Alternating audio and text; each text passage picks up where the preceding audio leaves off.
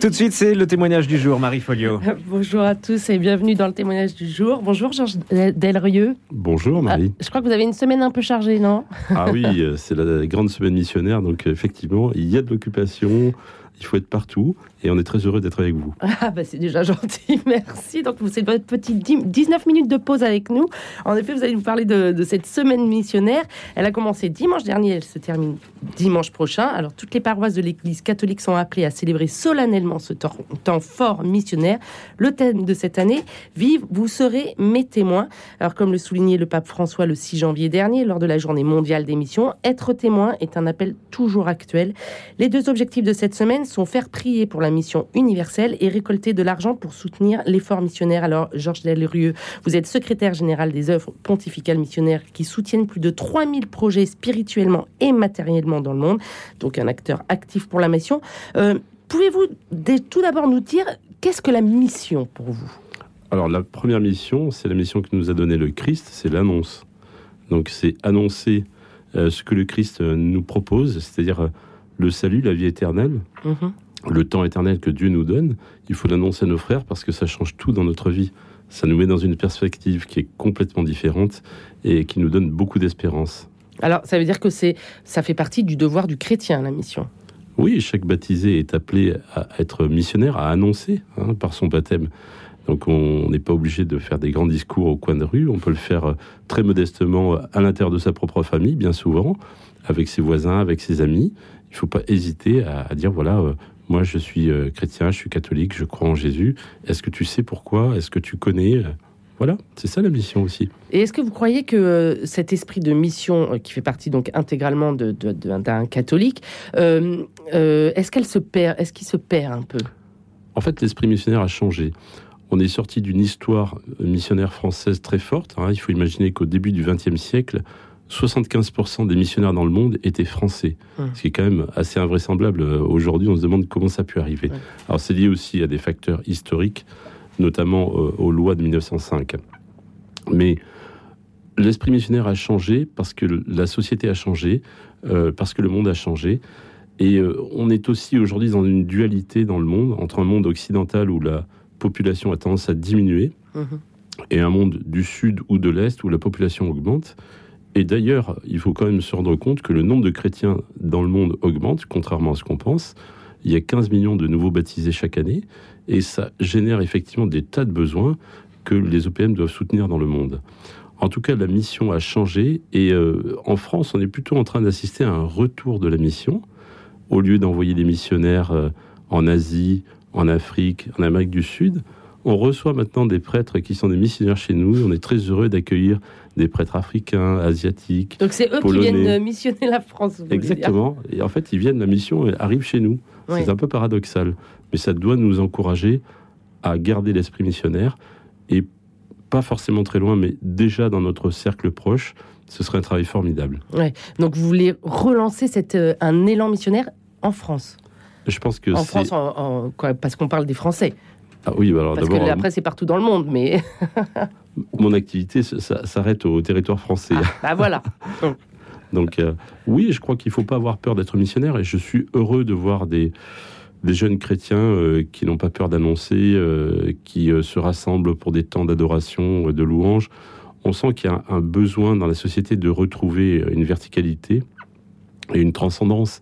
Et en fait, le Christ nous, nous offre ça, il nous le propose. Donc, à nous de nous organiser pour le suivre. Vous, vous, vous parliez des jeunes, vous trouvez que les jeunes, justement, ils réinvestissent un peu ce terrain-là?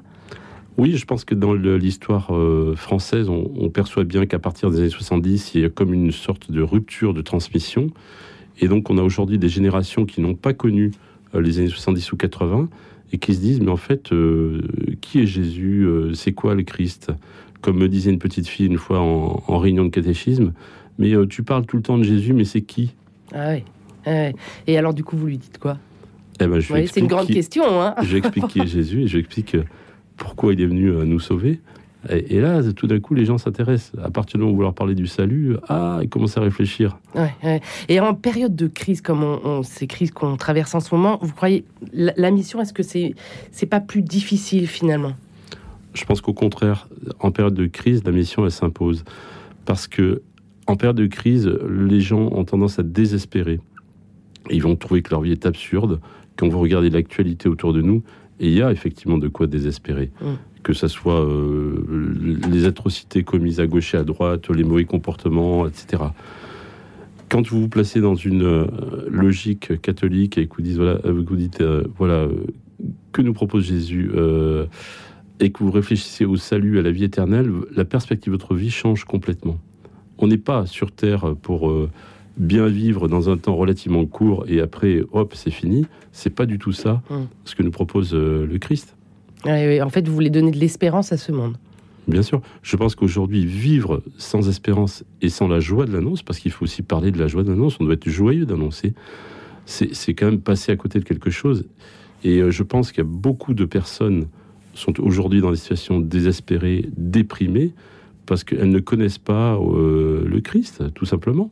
Oui, alors euh, on en a parlé un petit peu tout à l'heure euh, en dehors des studios. Euh, cette semaine missionnaire, elle est importante parce qu'elle fait, fait partie intégralement de l'Église. Mais est-ce qu'on en parle assez? Alors c'est euh, c'est un média qui me pose la question, je trouve ça Oui. intéressant. Mais On est là pour ça. Écoutez, nous on fait tous les efforts que l'on peut avec nos moyens pour répandre l'idée de la semaine missionnaire et, et son principe. Il faut savoir que ça existe depuis 1922, hein, euh, le principe de- du dimanche d'émission. Hum. Hein, C'était créé par XI. Et la Et semaine missionnaire elle-même, La semaine 1926. missionnaire, je crois. 1926, voilà, Ouais. c'était créé un tout petit peu plus tard, mais Mm. c'est tout à fait dans la lignée du dimanche d'émission. Euh, C'est un temps particulier euh, où on demande aux catholiques de consacrer des efforts à la mission et de consacrer des efforts aussi pour soutenir la mission, hein, Mhm. puisque la raison même de- d'être des OPM a deux axes. C'est l'axe euh, de l'annonce et l'axe de la collecte pour soutenir les missions partout dans le monde. Quand je vous disais tout à l'heure qu'il y a 15 millions de nouveaux baptisés chaque année dans le monde, c'est très réjouissant. Mais évidemment, ça pose des tas de problèmes euh, matériels. C'est-à-dire, euh, il faut construire des églises, il faut agrandir des séminaires, il faut construire des écoles dans des lieux où ce sont souvent les religieux qui organisent la scolarité. Et en fait, tous ces projets sont présentés aux œuvres pontificales missionnaires Mm. qui les soutiennent avec euh, le- les moyens qui leur sont donnés par la collecte. Oui, alors, alors justement, on va revenir sur les œuvres pontificales euh, missionnaires. Euh, comment ça fonctionne exactement? Comment vous soutenez concrètement? Alors, le- la création des œuvres pontificales missionnaires euh, répond à, donc aux deux objectifs d'annonce et de collecte. Et il y a un fonctionnement qui est finalement assez, assez intéressant. Dans chaque, quasiment dans tous les pays du monde, il y a des œuvres pontificales missionnaires, une organisation. Dans tous les pays, on collecte, même petitement, mais partout, Oui. on collecte. Mm. Et ensuite, on met ça en commun. Et c'est le collège des directeurs euh, des œuvres pontificales qui décide quels sont les projets qui vont être soutenus. Ouais. Donc, lorsque nous collectons en France ou en Espagne, en Norvège, en Autriche, en fait, nous collectons pour des projets que nous ne connaissons pas tous. Ah d'accord. C'est comme un pot commun et après vous regardez Absolument. les besoins. Il y a un véritable principe de subsidiarité dans cette collecte. On met, on met nos moyens ensemble Mhm. et on va essayer de soutenir les, les projets qui en ont le plus besoin. Et alors comment vous décidez justement? Alors c'est décidé parce que euh, les projets sont présentés euh, par euh, le, le président des, des œuvres pontificales missionnaires au collège des directeurs nationaux. Hum. Et en fait, les directeurs nationaux décident ensemble quels sont les projets qui vont être soutenus. Alors des œuvres pontificales qui agissent dans le monde et qui agissent aussi en France. Est-ce que vous avez un projet que vous avez envie de mettre plus en avant? Alors ça, c'est difficile parce que Oui, parce qu'il y en a beaucoup. Euh, J'ai dit que vous en souteniez 3000. on soutient effectivement beaucoup de projets. Et entre le moment où on, où on collecte et le moment où un projet va arriver, il y a parfois un temps non négligeable. Donc il n'est pas facile de mettre en avant un projet. On a identifié, on connaît quelques projets qui sont effectivement euh, qui nous tiennent à cœur, mais euh, il nous est difficile de mettre en avant un seul projet. Il faut savoir qu'on travaille sur trois axes pour les projets qui sont présentés.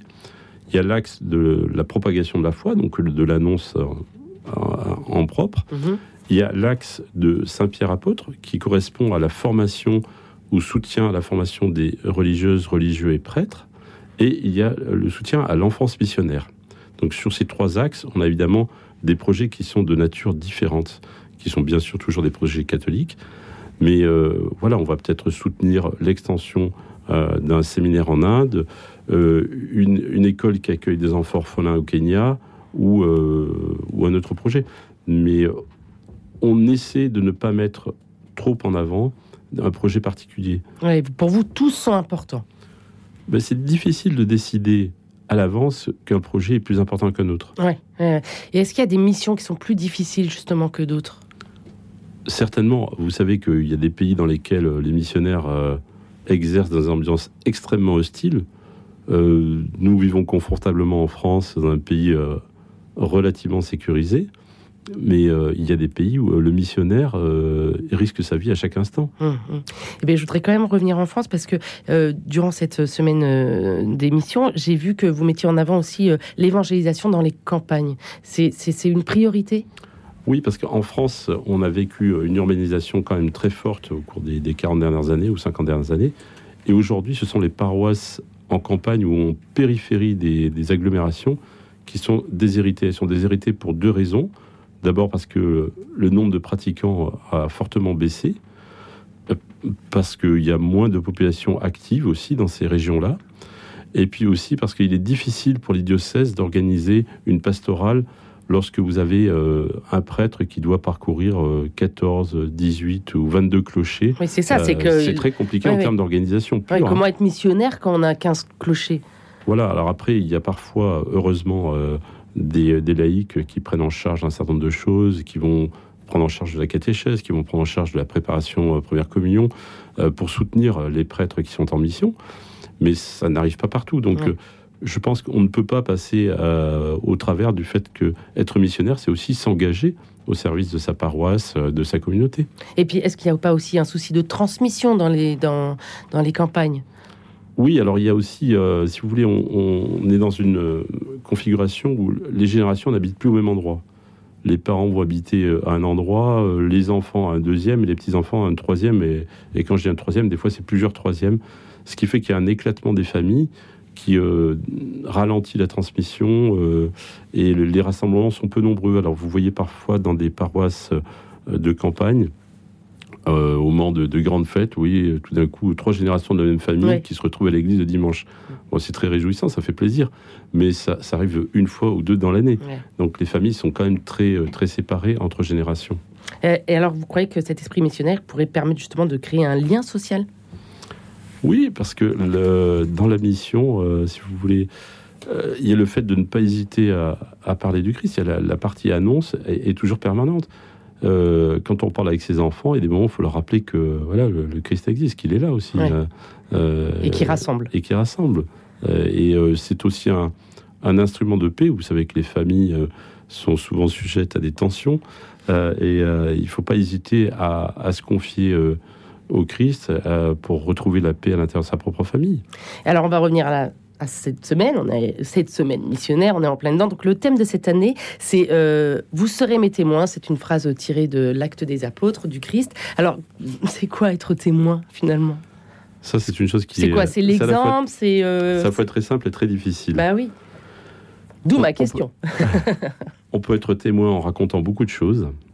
Je pense que le premier témoignage, c'est son propre comportement.